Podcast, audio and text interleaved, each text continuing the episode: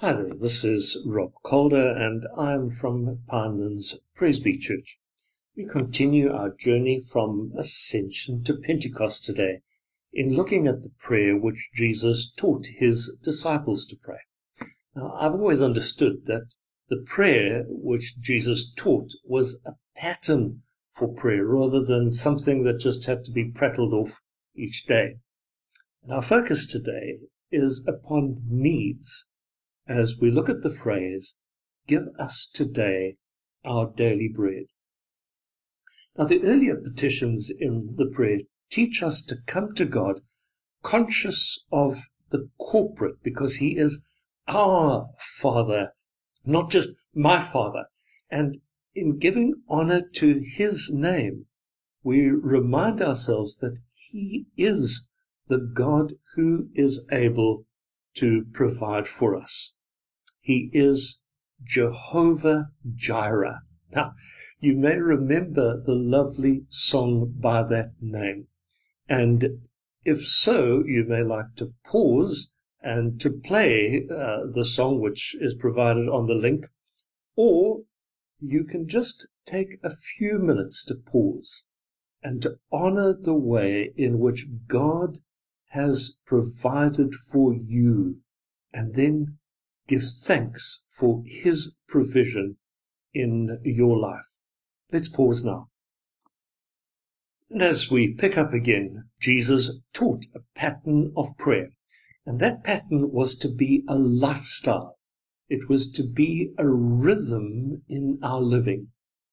And this petition, give us this day our daily bread, embodies just that, bringing our daily lives and our needs before God.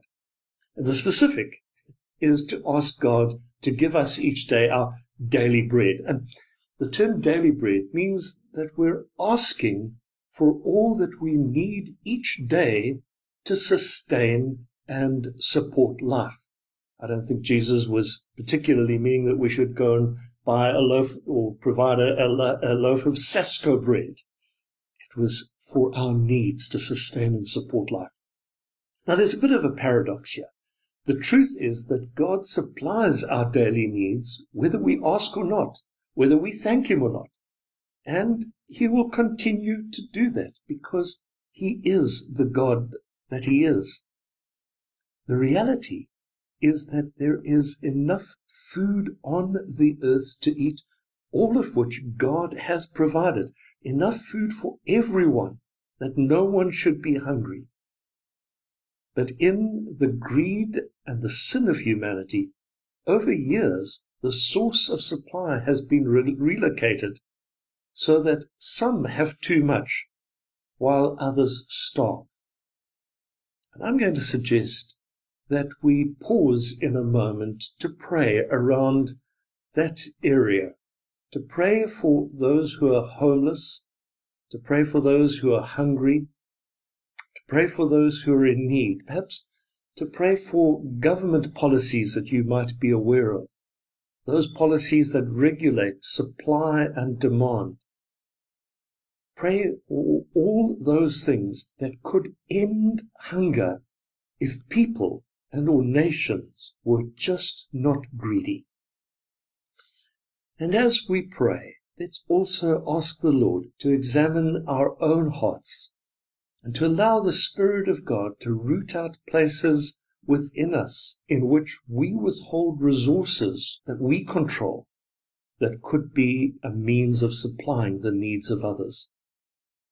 And let's remember that every person, that every group, that every nation will one day have to give an account of how they've used the resources that God has supplied. Let's pause for prayer.